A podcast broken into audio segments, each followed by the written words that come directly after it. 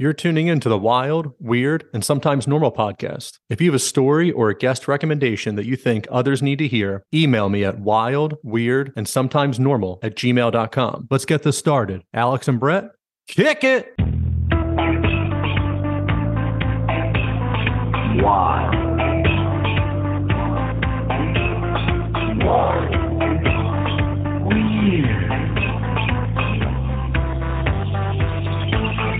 Sometimes.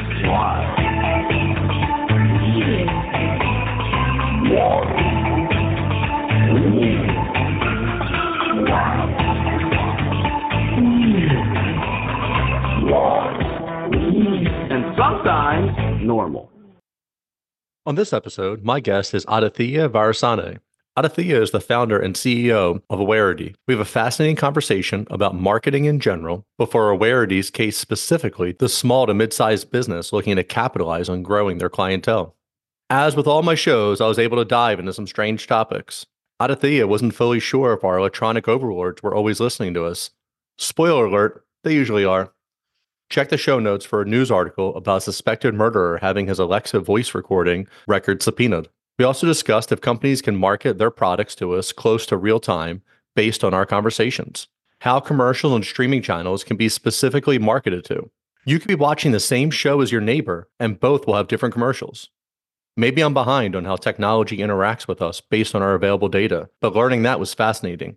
Give Aditya and Awarity a follow and let them know you heard them on Wild and Weird. Enjoy the show. Are you looking to buy a home in New Jersey, escape the city and move to the suburbs? Finally purchase that vacation home on the lake or down the shore? Maybe you're one of the lucky ones who are retiring and moving out of state. If so, let me help you. Keller Williams and the Real Estate Professional Group have what you need to make your goals come true. Reach out and have a conversation with someone who will put you first. Contact Brian McCoach at 856 321 1212 or email brianmccoach at kw.com. Are you looking for CBD for your pet? My friends at Pure Pet Wellness have what you need. They use the highest quality ingredients. While other companies may use synthetic oils in their CBD, Pure Pet Wellness uses organic ingredients organically grown hemp, organic coconut oil, organic shea butter, organic beeswax, and that's just to name a few. A family owned and operated company that also offers fast shipping. Go to purepetwellness.com for all your pet's CBD needs and use the discount code WILD and WEIRD at checkout. That's WILD, A N D, WEIRD. Treat your animal right. Go to purepetwellness.com. Welcome to another episode of Wild, Weird, and Sometimes Normal. I'm your host, Brian.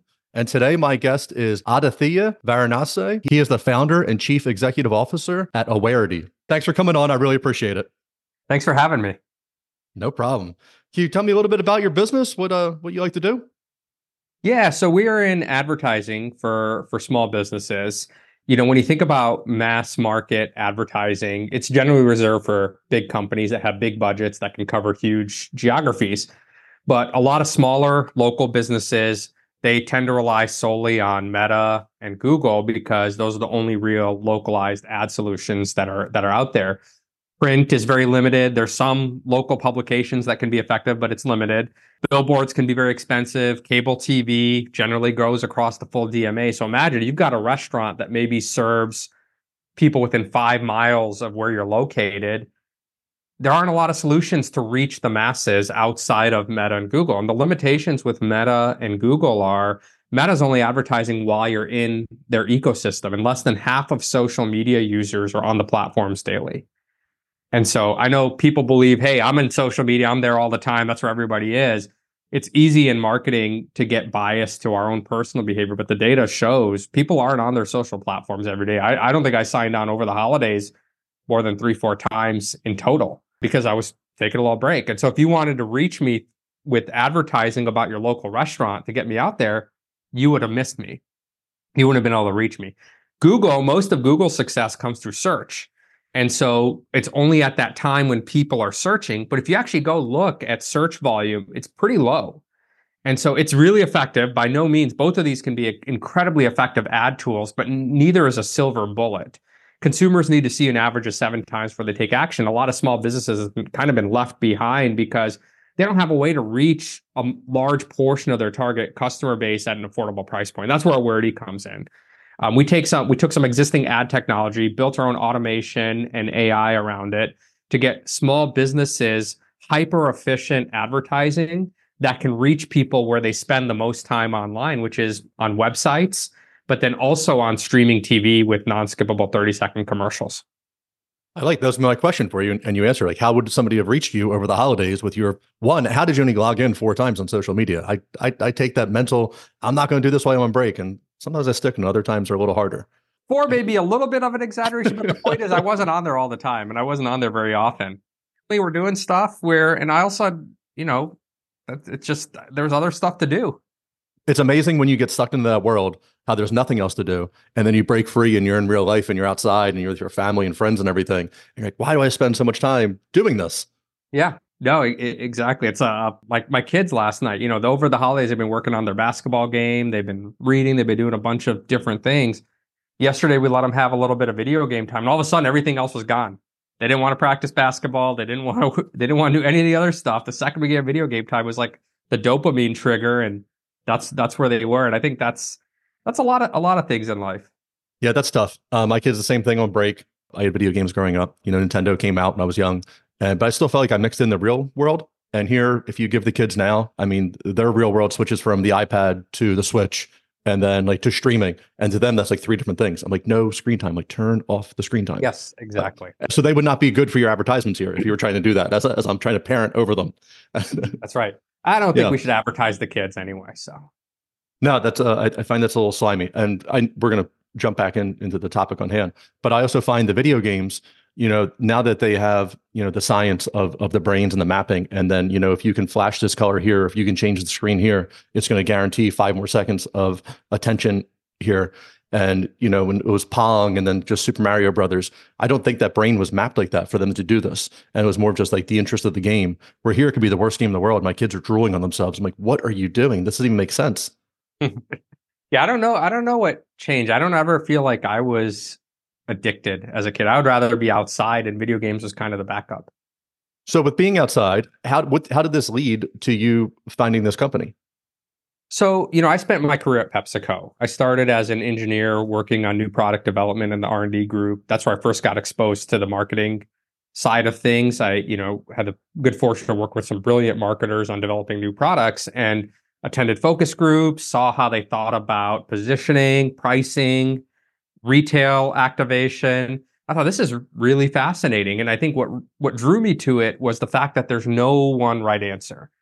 You know, it's it's the center of multiple considerations from financial to consumer to competitive to business to market share to manufacturing to distribution to retailer and there are so many degrees of freedom. I, I, what attracted me is there's always something to learn and something to improve upon. So I went and got my MBA, rejoined PepsiCo into in the marketing group on the Frito Lay side, and it was there that I learned the the power of good advertising. And look, th- to me, the purest intent of good advertising is marrying a customer need with a product that can benefit that can meet that need.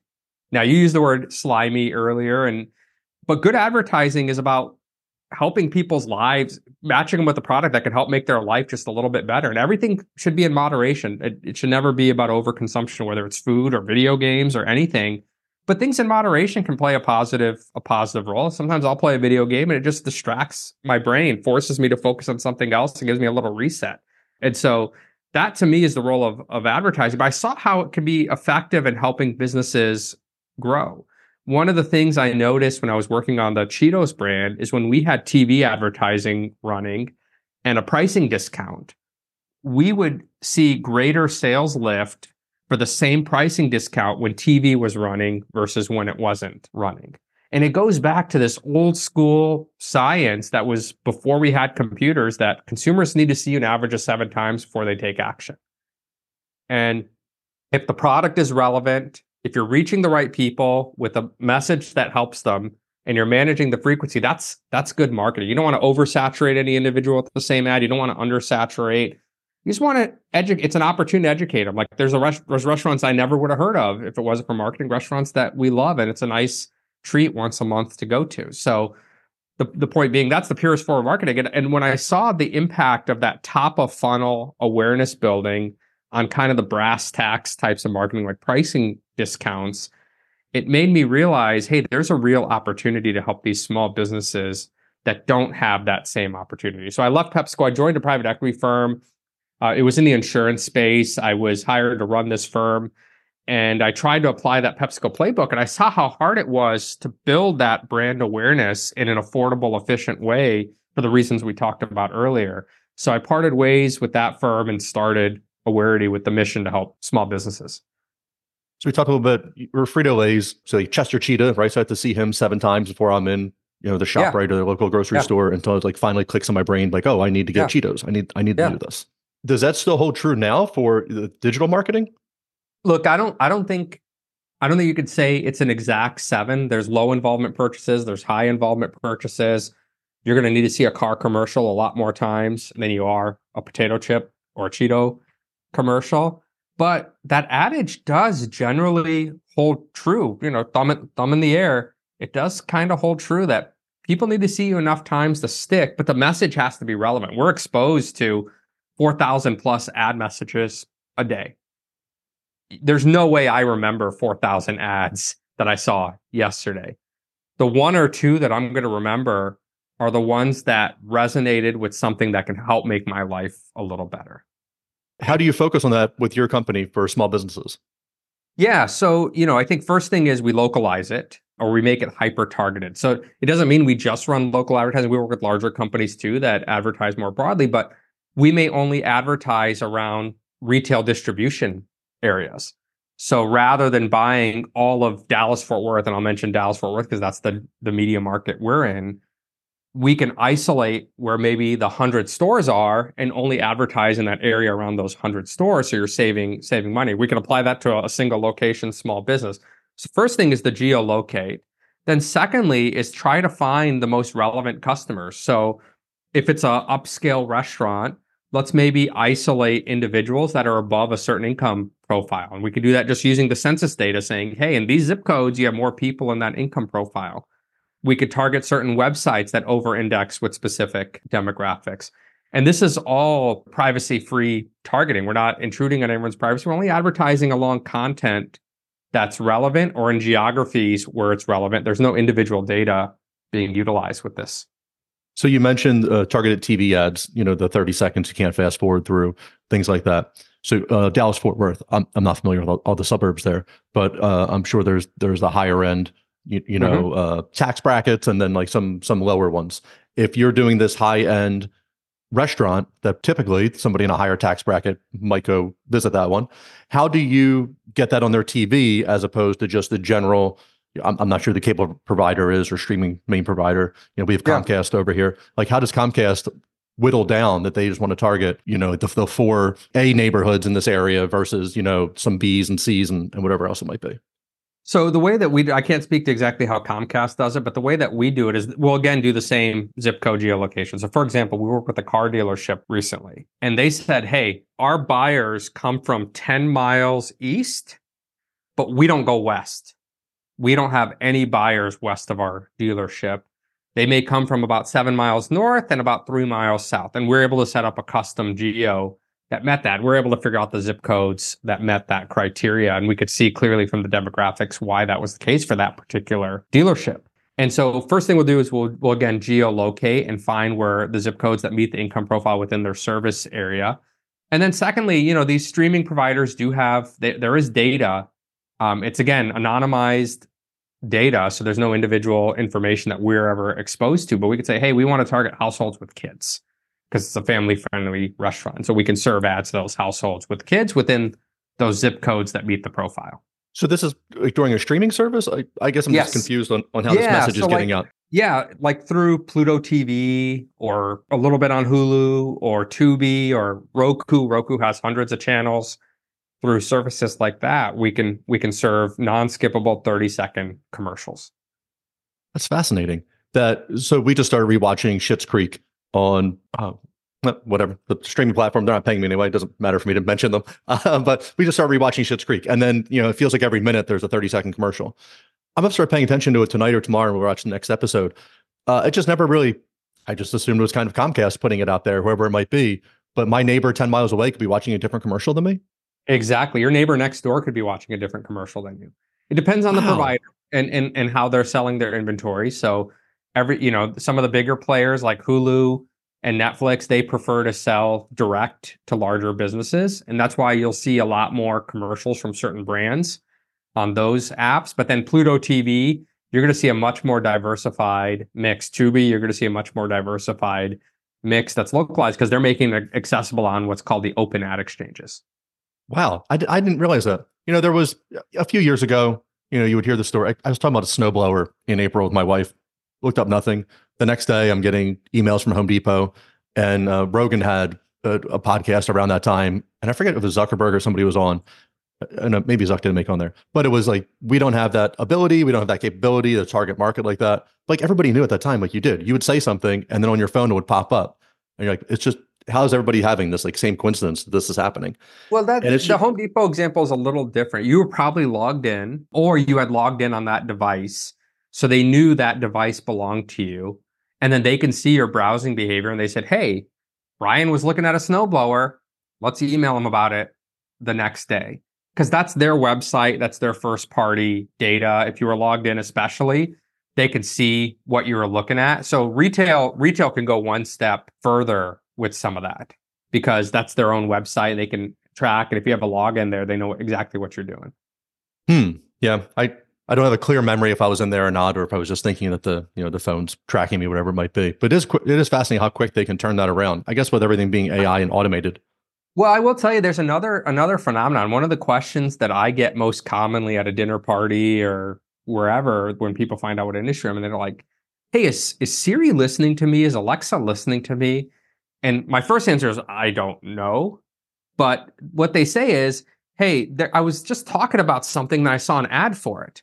And I said, "What's more likely?" Because I don't see any option to say, "Oh, target what people are talking about based on Siri or Alexa." That's not that's not an option and advertising that we have access to. And we have a fairly good pulse of what's out there. It's not to say it's not being done, but we don't, I've never seen it.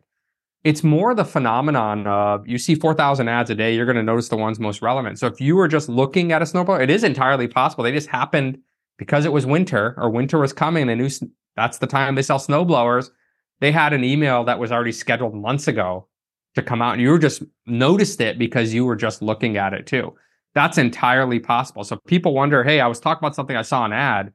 It's much more likely that either you visited that website and you were retargeted from that from visiting that site, or you just noticed it because it's top of mind and relevant. So out of those 4,000 ads you saw a day, that one stuck out because it was already on your mind. It just reinforces the that the power of seven. Yeah, I forget the phenomenon that whatever it was go, I never see a red Tesla. And then you go outside and you see 10 red Teslas in the day. But Right. because your brain wasn't processing to look for them, then once it's there, Right, you're like, oh, they're all over the place. Yeah, so that's fascinating. And as for Alexa, there was a news story that there was a murder trial. A husband murdered his wife, and they subpoenaed the Alexa records, and the entire murder was recorded on there. Hmm. So I doubt he said, "Hey Alexa," maybe did. It was psycho, you know, like, "Hey Alexa, record this." But uh, you know, for her not listening, sometimes it does seem that maybe she is listening.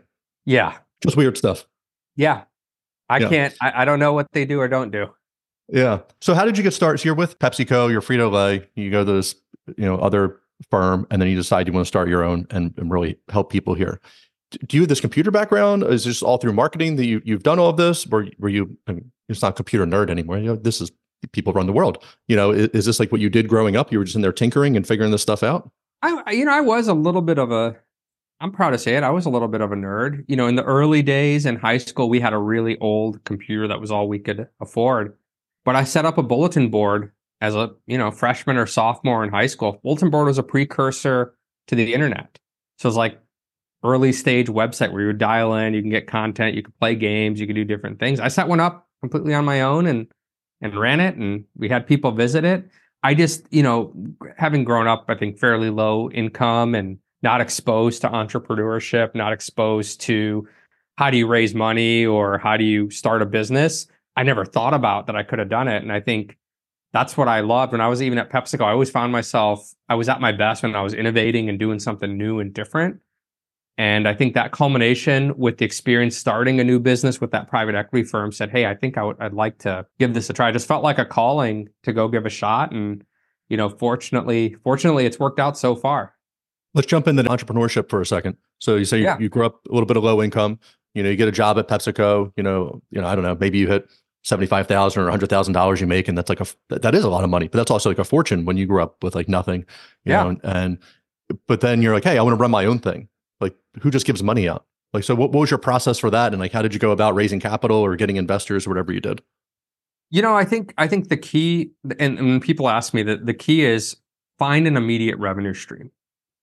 So we had, you know, we had saved up, we had some money put aside, and we said, okay, we have this much, this much runway. We didn't raise any money in the early days. It was just about how do you how do you get some revenue in the door? And the first gig wasn't even really this product or service. This is what I wanted to do, but it was a physical therapy studio that my my wife and I had had used. We knew the owner, and she needed a new website and she needed some advertising. And you know, I went in with my own camera, created some video content, interviews of the different of the different uh, therapists, created you know the website, put it together. It didn't pay a ton, but it was a little money in the door to help pay some bills and reduce the bleed the bleed rate and did that did a few things like that and then slowly started to build a business with a lot of manual process semi-automatic process. So like an example is our monthly reports. Those first clients what i would do is we manually created the campaigns manually optimized the campaigns then at the end of the month filled out a spreadsheet converted it to a pdf and sent it to clients said hey here's your monthly results then we eventually outgrew that where we had enough where we couldn't I couldn't couldn't do it manually. It was taking too long. And we figured out a semi-automatic way where we dumped it into all the data into a spreadsheet, then it auto-filled each client's report.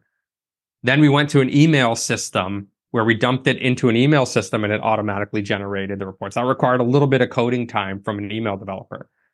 Then we went to our first dashboard where you signed in and you were able to able to see your performance kind of on a daily basis and at the end of the month you got a recap. And then we and that was built on some exi- a hybrid of some custom software and some existing software. Then we went to our custom software dashboard earlier this year. Over several years you could see how we iterated we went from manual process that didn't require a lot of cash out of pocket. We just muscled through. Then when we had enough revenue we invested in the next thing. When we had enough revenue we invested in the next thing kind of built it like legos with an idea of where we wanted to be, but knowing we had to hit certain volume thresholds, revenue thresholds before we can get there. Okay, awesome. So let's use you mentioned a car dealership, and that could be one of your clients, and they know that they're seven miles north and three miles west and all this stuff. Uh, they reach out to you and and they want to they want help with marketing. Are you the soup the nuts guy? Are you sitting here with like, hey, we'll have uh, let's do a rodeo theme, let's do husband and wife, let's do young couple No, first good- buying a car. Good, good question. Um, you know, a lot of times our clients already have creative assets and a creative strategy. They have a logo, they have a messaging, a, a high level messaging strategy, a point of distinction. So what we do is we help just translate it into that awareness building medium. And so we'll produce an ad or we'll, help produce a commercial, but a lot of times just editing their existing assets into something that's suited for that top of funnel stickiness on on awareness and, and put it together because they have logos they have colors they have pricing they have everything. And that, that's what we learned was the problem wasn't getting that. The problem was how do you use that to reach the masses in an affordable way? So that's where we're focused right now I, don't know the marketing schedule of, of large companies or whatever, but like Home Depot might have like, you know, the winter campaign that they're going to snow Yeah. shovels and holiday decorations and things like that. And then they're going to come up the spring one the summer and like whatever else in between. These small to mid-sized businesses you're dealing with, is the goal of this commercial, of this marketing to be an extended period of time or what's the refresh rate for you going back to them? Yeah, generally we look at evergreen.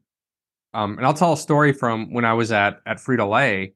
There was a Lay's ad that was shot sometime in the 2000s, and it was potato chips falling from the from the sky, falling into a bowl, and a lady's just enjoying it alone.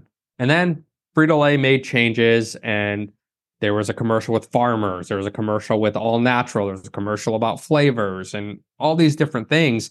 Then they went back and tested the last several years of commercials, a new testing methodology to see how effective these commercials were. And they found that old one was actually the most effective. So they ended up just reshooting it with a new actress, some new shots, and that was it. It was basically the same commercial.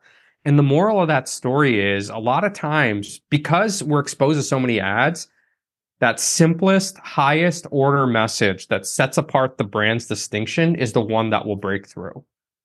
And so for the majority of our clients, you know, we do a lot of work in minor league baseball as an example, work with over half of minor league baseball teams.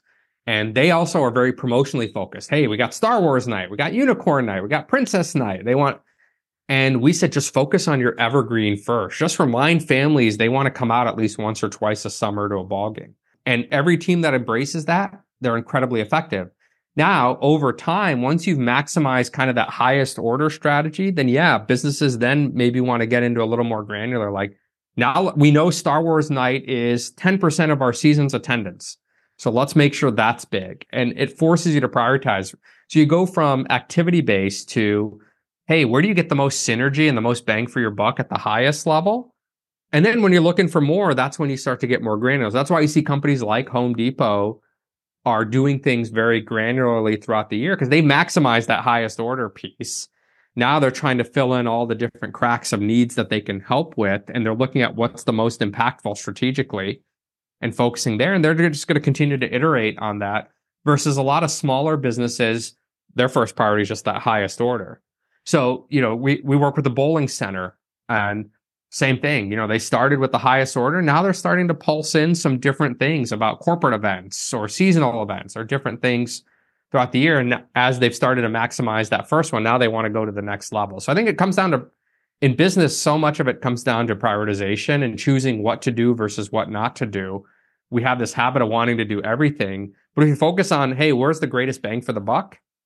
It actually not only reduces cost, reduces workload, but allows us to execute those more important things in a in a more successful manner. So we are living in the age of AI, where you know, the future of AI is is now, is yesterday, and is tomorrow. I was watching a, a video clip the other day of AI newscasters, and I kept waiting for me to see the AI people come on and they were the AI people. Yeah. It, was, it was very hard to distinguish who was real and who wasn't in, in this segment. And now there's AI generated pictures, and uh, you know they've had those for a while. But now one of the new technologies just came out, and people are producing their own pictures, their own music tracks, all these things. Now, are they great? But no, they look pretty good for a marketing campaign. They look pretty good for a stock photo. Where do you see the future of marketing going with this technology coming out and just getting better by the day, by the minute, and cheaper at the same time too? Yeah, I you know, I think there's a couple of principles that I think about this with. I think first is the definition of AI is is so broad. You know, there are some people that anything that's got a microaggression is AI, and I, I don't think that's entirely wrong. And then there's the whole generative AI side, which is cataloging everything that's out there and using that as a template for future generation.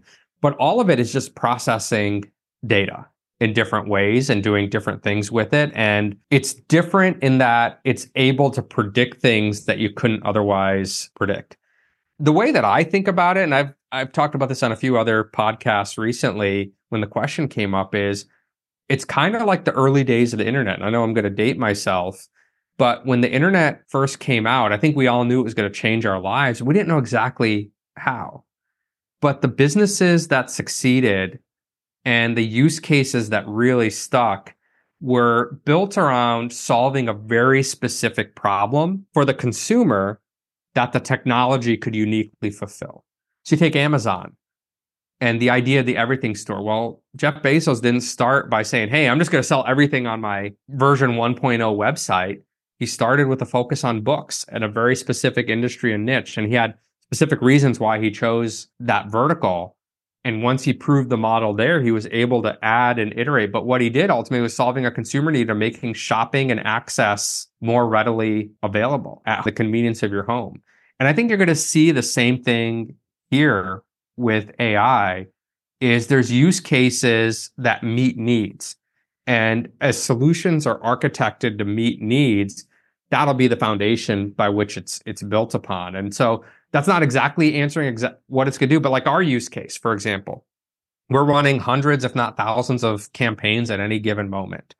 The way media used to be purchased like this is you manually download a report, you drop it into Excel, you'd analyze it, and you figure out what backend optimizations do I want to perform to get a greater impact out of this campaign. That's long and tedious, and every tactic of every campaign needs to be uniquely optimized. And if we use manual process to do that, there's no way our pricing could be $299 a month for a small business. No way. And it wouldn't be accessible. So we're using AI to process that data and it can uniquely optimize each campaign based on the inputs we're seeing. So it can outperform a human buyer. That's a very, very narrow, specific use case.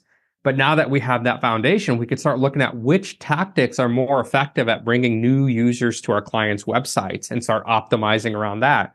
Then we can start looking at what pages on their website give them the best conversion flow or get people to engage with the brand or visit more pages on that first visit.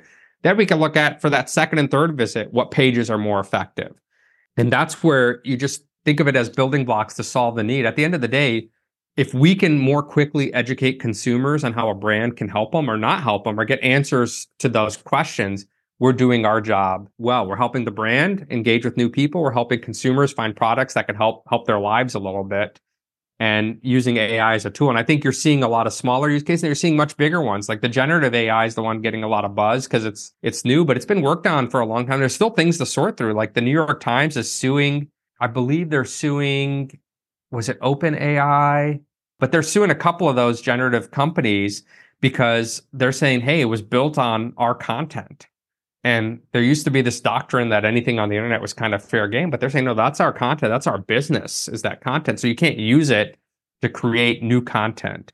So I think there's still some things to sort through, even on the generative side. Like all those images that are being generated, well, they were built upon someone's physical work.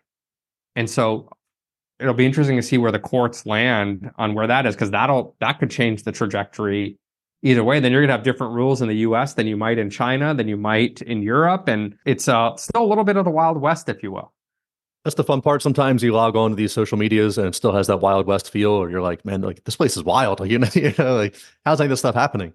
So for the AI, and you're talking about the analytics for it, I interviewed this gentleman who wrote and directed a movie called Hemisphere. So he worked for Hollywood, then he went and did his own thing and so he makes this this movie and he ran his script through this ai software and was able to tweak some of the things that he had or you know like and show i guess analytically like oh this is a trope used here uh, you know and you maybe should change this or like this should be brought up earlier or, or later uh, you know so he put together you know 99.9% of the script himself. Then you run it through here to just clean up all of your stuff and show you different different ways different avenues you can go. I, I thought that was so fascinating as he was telling me that. Yeah. Yeah just crazy with that so we have AI coming. You're you know you're you're prepared for that and what you're doing. So you talk about some of your advertisements can show up on web pages as people are scrolling through whatever article they're reading. You know they're on New York Times, and here you go on the side is is the Italian restaurant that you're you're working with. What's the click rate goal for you to get through that advertisement? Uh, how many people actually click on those advertisements? Yeah, very few. We've actually seen you know where we can track down funnel conversions. You know people buying a product or a ticket or whatever we've seen over 98% of conversions actually follow the impression, not the click. Very few people want to click because, again, if you're on that New York Times article and you're reading, you're there because you're reading that article. You don't necessarily want to be diverted, but you, if, if the ad's effective, and that's why all of our ads are animated and highly visual, if it's effective, it'll just stick and say, hey, I need to check that website out. What we actually see is our clients' website traffic grows significantly from the campaign but most of it comes from people who see the ad and then find the website after seeing the ad, not clicking on it. Right. So I don't think I've ever intentionally clicked. Maybe I'm just looking around. I'm like, oh, I didn't mean to click that. That's got to be, you know, it's, it's yeah. spam. I'm, There's very few ads. I clicked on a few because in that moment I really needed to learn about that, but not. It's not often. But then we have the data that shows the these campaigns are still are still effective. Yeah, and that's what I'll do. If I like something, I'll, I'll sit there and open up another browser, uh, you know, another page, yeah. whatever, and go through that way. Like you also hear of like you know sometimes the elderly, and they're like, "You fell for that scam of the the prince in Africa that was going to send you all of his Bitcoin." Like, how did any of this happen? Like, how do you put this out to people? But you know, so I guess it's good. Some people do click on it. Yeah. What is your goal for the future? What, what's happening, you know, in the next few years? You know, our, our goal is to make world class advertising accessible to everyone. Small businesses employ over half the people in this country and they're the backbone of our economy. And so giving them access to things they wouldn't otherwise have access to to help them grow their business is our mm-hmm. is our priority. So we envision a future where we're going to start providing in the near future some advanced measurement techniques like that marketing mix, which I may not have mentioned to you from Frito Lay, but we ran a marketing mix where we could put everything we were doing and look at how effective it is in driving our growth for a specific brand. We're going to offer that to small businesses, except do it maybe on their Google Analytics and say, this is how the culmination of your advertising strategy is is contributing. Here's what you could assign for different channels, but here's the combination that's most effective. And use automation and AI to help inform that. So these small businesses don't have to find somebody they can't afford that has that capability, but use our software to have that capability and help them help them grow. And as long as they're willing to look at it and continue to try to get better, and by better, reduce friction for the customer, hone their product, price, promotional strategy, placement, you know, the four P's, then it's a it's another tool to help them grow. You're nationwide, or you, you use just use Dallas Fort Worth as an example, but you're nationwide. No, right? we operate nationwide. We've actually run campaigns in over 14 countries. So we do have some overseas clients as well. worldwide domination. I love it. Yeah, you know, I think I think our focus is the U.S. because I think we have the best handle on at on ad targeting and, and the inventory availability and and but yeah, we're we're happy to help anyone that we can help. That's great. You know, the metaverse didn't kick off. You know, as Zuckerberg launched that, but we're we're in the near future of a larger virtual reality and people logging in all the time. Do you have any thoughts for that? Do you have any plans of, of how you can, you know, there's gonna be marketing, there's gonna be advertisements in that at some point. Is this something that you think like in the in the back of your mind is a little itch you have to scratch? You know, I think the way that I I think about it, this came from an entrepreneurship class from when I was at Northwestern uh, in business school. Is there's this whole thing of the fast follower is the one that generally wins a category. And the reason for that is the the one who invents the category a lot of times has to iron out a lot of kinks. Now, it doesn't mean it doesn't happen. You know, um, it doesn't mean that that first mover doesn't sometimes succeed. But generally speaking, there's a lot to iron out, and because our focus is that automation, that granular advertising, that small small business or that local business could be a franchise that's got thousands of units, but we're setting up campaigns around each of those franchise units. We have the benefit of saying, "Hey, what's going to stick?" And then we can look at how do we develop the automation to make it accessible to the masses? Because when these things start, they start with the focus on the biggest spenders, the folks with the biggest pocketbooks and marketing budgets. And then after it gets honed and it starts to become accessible, that's where we can that's where we can jump in. So we don't have to bet on on various things. We can respond relatively quickly as we see the markets moving in a direction versus having to guess which direction it's moving. Okay, I like that too. That's great. Yeah.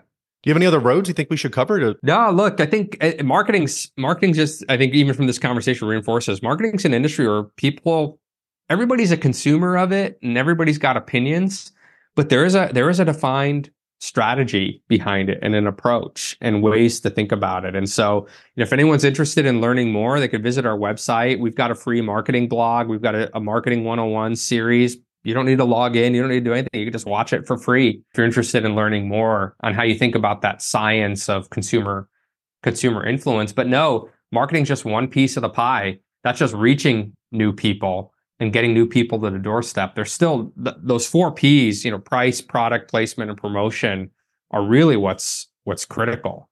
So we can have we could take two I'll give you minor league baseball teams, do pretty much the same thing for both of them and they may see very different results based on factors beyond our, our control. And I think we're in this day and age where people are just want to say, I put a dollar in, I want to know I made $2 back. And if you're looking for that simplicity, then you're going to limit your own growth when it comes to marketing. It really comes down to looking at other KPIs beyond just sales to assess how healthy is your business for long term growth. Right. There's not just blanket advertising, even though uh, minor league baseball is in many different cities. But you know, there's a, a Trenton minor league team that was uh, affiliated with the Yankees at one point but you know they wouldn't advertise to the central north jersey crowd the same way you would to like the savannah bananas the, the, the teams yeah. that do all, all, the fun things. You know you just can't have this blanket thing going out there like that. Yeah ex- exactly. So i think if you take a step back and say most simply marketing good marketing is about reaching the right people doing so at an appropriate frequency and presenting a compelling message. And if you do that you'll get people on the doorstep but to pull them through and drive sales requires a lot more than just good marketing and I think that's the biggest mistake we see people make. If if we're that easy, every everybody'd be a billionaire by now. I wish it was that easy. Yeah. yeah. So uh, are you seeing the these businesses, you know, obviously they're getting, you know, their ROI on it, they're coming back to you, they're doing different campaigns. I guess you're not getting insight into their financial. Like what, what's their growth rate? Like this is obviously pretty good if they're coming back to you. Yeah, look, it, it varies. What we always promise is we can reach new customers for them or new potential customers more efficiently than any other form of advertising in the world. That's what we promise, what we can control. And I think when we're clear on our role and the things we can't do, that's when it builds trust. And we'll be the first to tell them we can't guarantee this is going to grow your business because there's a lot more to the to driving that growth than just advertising. But what we can guarantee is we will get new people to your website. That's fair. That's all you can really ask for. Right. So you're taking new clients on, right? You're you're looking for Absolutely. anybody who needs help for marketing. Yeah. Where can somebody find you? What's the best way to reach you? You know, best thing to do is visit us at awarity.com, A-W-A-R-I-T-Y.com. You can request a demo of our platform and, you know, we'll learn about your business and we may we could even come back with a proposal and and tell you how we might target people. But that's the best place to start and see a demo of the platform, see if it see if it's something that can help you. And we'll be the first to say if it's not the right time. You know, we've had businesses that were maybe just getting going and they don't have a lot of free cash. And so what we'll encourage them to do is, hey, maybe they should just do some local networking. That's just time and energy. And that's how we got some clients early on. And, you know, just shake hands, meet people, see if you can get some business that way see what the patterns are, see what your positioning needs to be, see what's resonating with the market, and then get to a place where maybe you can add some search where those are people most close to purchasing. Then maybe you add a little social. And then after you get those going, then come to, come to us, you know, and and and we're happy to help because the last thing we want to do is if somebody's got limited resources is have an unrealistic expectation of what marketing do when they haven't even they haven't even made a ton of sales yet and there's a lot they're going to learn from those other steps before they get they get to us doesn't mean we won't help them if they want it but we'll be the first to tell them hey maybe you should focus on these other areas first I think it's refreshing. You know, you're you're building that relationship with them. So many people, I'm sure, businesses like, yeah, of course, just give us your money, and then six months later, Yeah. they're out. You know, that doesn't help the community. That doesn't help your your clientele. Uh, so I, th- I think that's good for there. What is your sweet spot, like number wise? Like, what are you looking for, like for a business? Is it like ten to 100 people? Is this you know i think again this is a rough rule of thumb because i think there's always a lot of exceptions. But i think for us i think if you're north of a million dollars a year in revenue that's probably a good time to start thinking about us. There may be some businesses where it's less. There may be some businesses where it's more. But that's kind of thumb in the air a decent spot where you just say no i, I need to really expand my reach if i want to grow this. So you mentioned earlier that there was a two hundred ninety nine dollar a month service that you offered. Is, Yeah. is that the there's there's tiers of this? I assume, or is this just your Absolutely. Flat? It's it's scalable. You know, what'll happen is a business will come to us, they'll say, This is who I serve, this is where I want to reach. We'll put it through our media planning tools, which we're eventually going to make, you know, accessible, very easy for people to look at themselves and say, Hey, this is what we think you should spend. And if, and if they want to spend less, we'll just say, Hey, we should just narrow the geography so we're not spreading ourselves too thin. You help a lot of businesses out there. I, I think people have you know the best goals in mind that they want to do, but then you either reach a part, you, you reach a point where you want to just jump ahead where you should be, where there's steps to this process, uh, and then knowing, hey, if you're within that like million dollar range sale, you know maybe you need some help with your marketing, and then you guys are there to help them grow. Absolutely. So we'll push everybody. I'll put all the socials that, that I have for you. We'll put them in the show notes. People can come find you. New business, old business, come check them out. Awarity is, is the way to go. I sincerely appreciate your time. Open door. You ever want to come back I'm going to talk about the, the future of what's going on? We're here for you.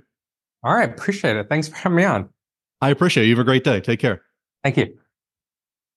All right, everyone. That was our show. Don't forget to leave a review on iTunes, Spotify, or wherever you stream your podcast. Like and follow the podcast on Facebook and Instagram to stay up to date in all things wild and weird. Check out the links in the show notes for more information on our guest. The biggest support you can offer is to tell everyone about the podcast. Until next time.